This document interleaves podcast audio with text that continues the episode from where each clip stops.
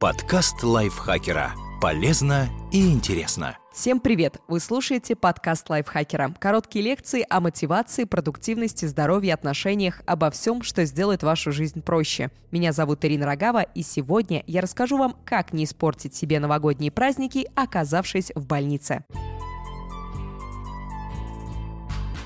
Этот выпуск мы делаем совместно с сервисом SmartMed.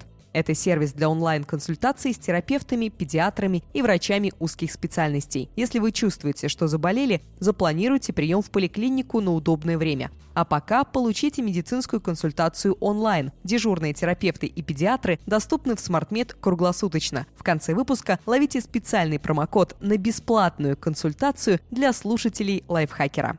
Новый год – стресс-марафон для организма. На протяжении целого месяца, начиная с корпоративов и заканчивая концом зимних каникул, наш организм подвержен множеству опасностей. От отравлений алкогольных и пищевых до переохлаждений и переломов конечностей. Сегодня я расскажу вам про самые распространенные новогодние неприятности, научу, как их не допустить и что делать, если что-то все-таки пошло не так. Переедание.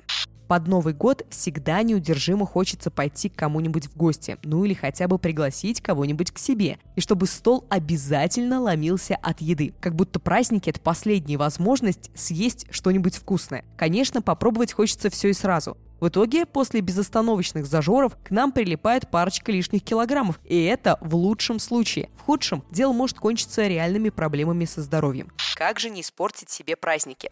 Для начала предлагаю разобраться с самой распространенной проблемой – перееданием. Что же делать?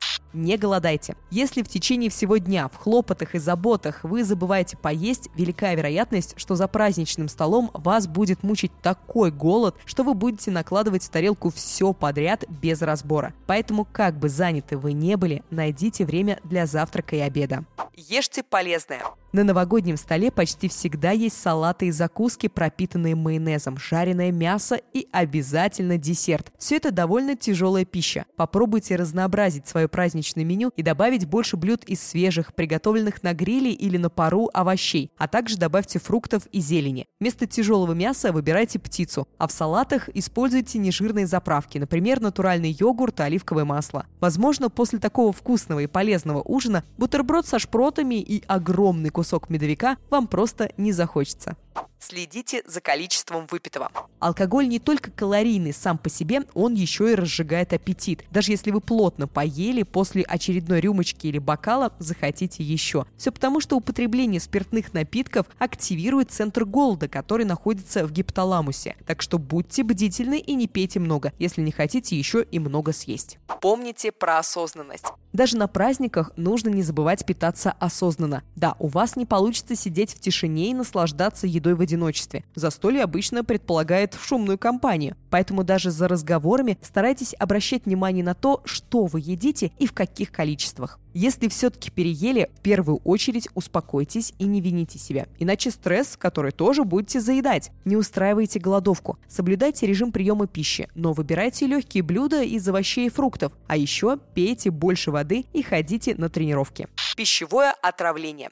В предновогодней суете каждый из нас рискует повестись на скидки и в торопях купить продукты, не проверив их состав и срок годности. Поэтому внимательно изучайте все этикетки. Так вы точно не купите некачественные продукты и избежите отравления. Да, это немного избитый совет, но в праздничной суматохе многие о нем забывают. На праздники мы готовим столько всего, что за один раз съесть все просто нереально. Не храните салаты, закуски и сладости с кремом при комнатной температуре больше двух часов. Обязательно уточняйте условия хранения готовых блюд, которые вы покупаете в кулинарии. Особенно это касается салатов с разными заправками, закусок, а также блюд из рыбы и грибов. Отравления от этих продуктов самые тяжелые. Ни в коем случае не смешивайте только что приготовленные блюда с «да там чуть-чуть осталось». Так вы можете испортить все целиком. Перед едой, как в детстве, не забывайте мыть руки.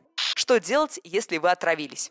Основные симптомы отравления – тошнота, рвота, измененный, в основном бледный цвет лица, диарея, повышенная температура, озноб, слабость, боль в животе и общее недомогание. Если почувствовали что-то подобное, во избежание ухудшения состояния лучше сразу же обратиться к врачу. Если такой возможности нет или вы хотите ослабить симптомы, воспользуйтесь этими советами. Примите энтеросорбент. Препарат поможет вывести токсины из организма. Только перед приемом не забудьте внимательно прочитать инструкцию. Пейте больше воды. Рвота и диарея обезвоживают организм. Чтобы восполнить водно-солевой баланс, пейте столовую минералку или хотя бы обычную воду. Соблюдайте диету.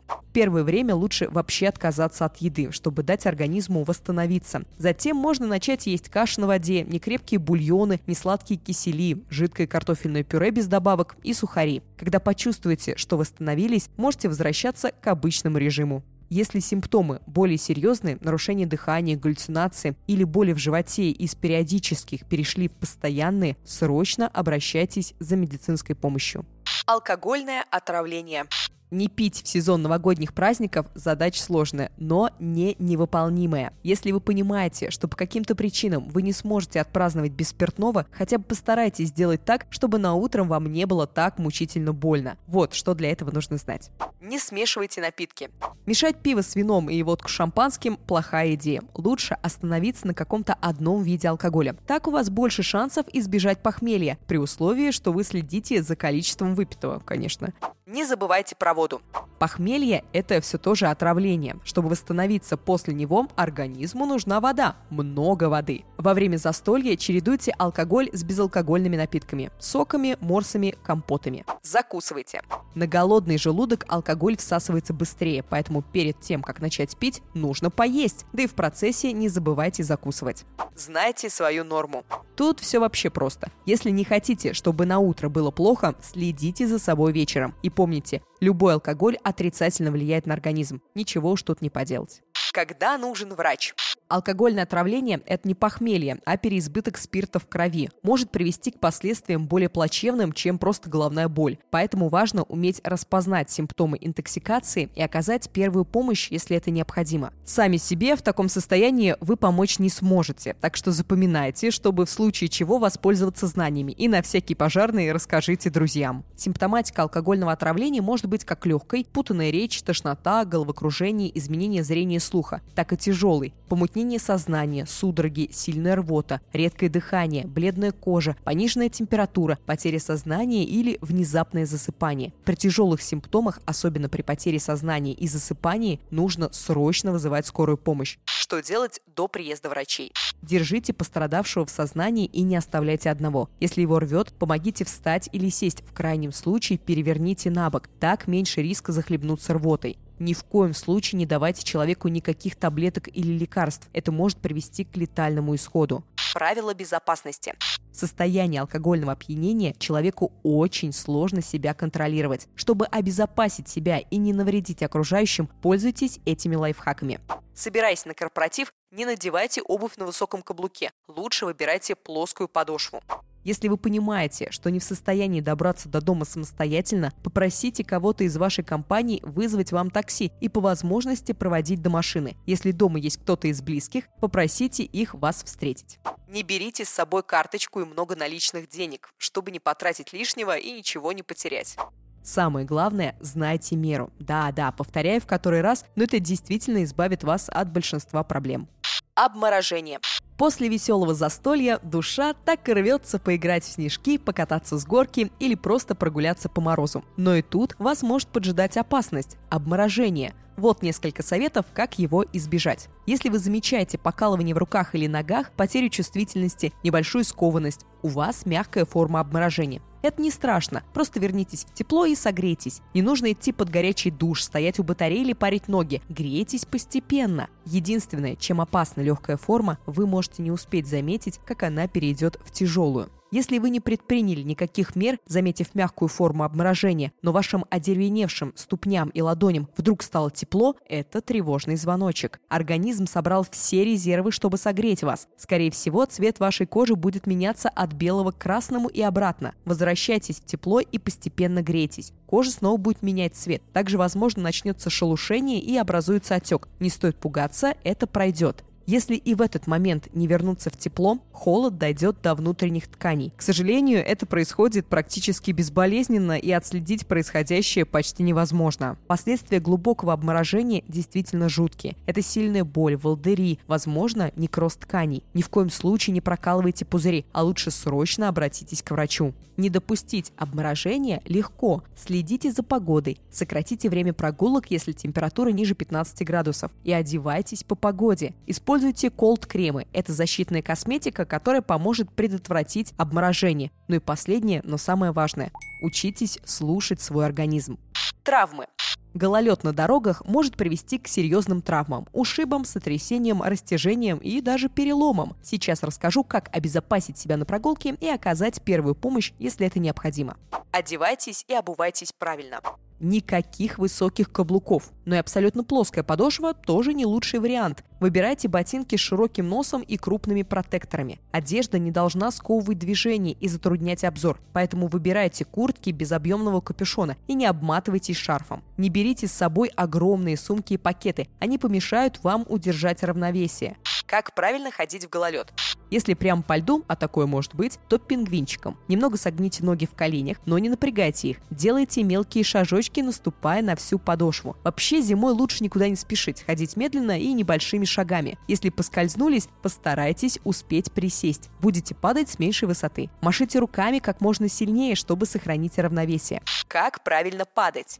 Если падаете назад, старайтесь раскинуть руки в стороны. Так есть шанс, что вы не повредите локти. Чтобы уберечь затылок, постарайтесь сгруппироваться, выгнуть спину дугой и притянуть подбородок к груди. Если падаете вперед, старайтесь опираться на полусогнутые руки и ни в коем случае не на прямые. При падении на бок округлите спину и прижмите руки к себе. Не нужно пытаться расставлять их в стороны, так вы себя не обезопасите, а наоборот только увеличите вероятность травмы. Старайтесь не падать на ягодицы, ладонь вытянутой руки, колени и локти. Это может привести к перелому. Если вы все же упали, обратитесь в травмпункт. Не все травмы проявляются сразу, поэтому лучше предостеречь себя от последствий.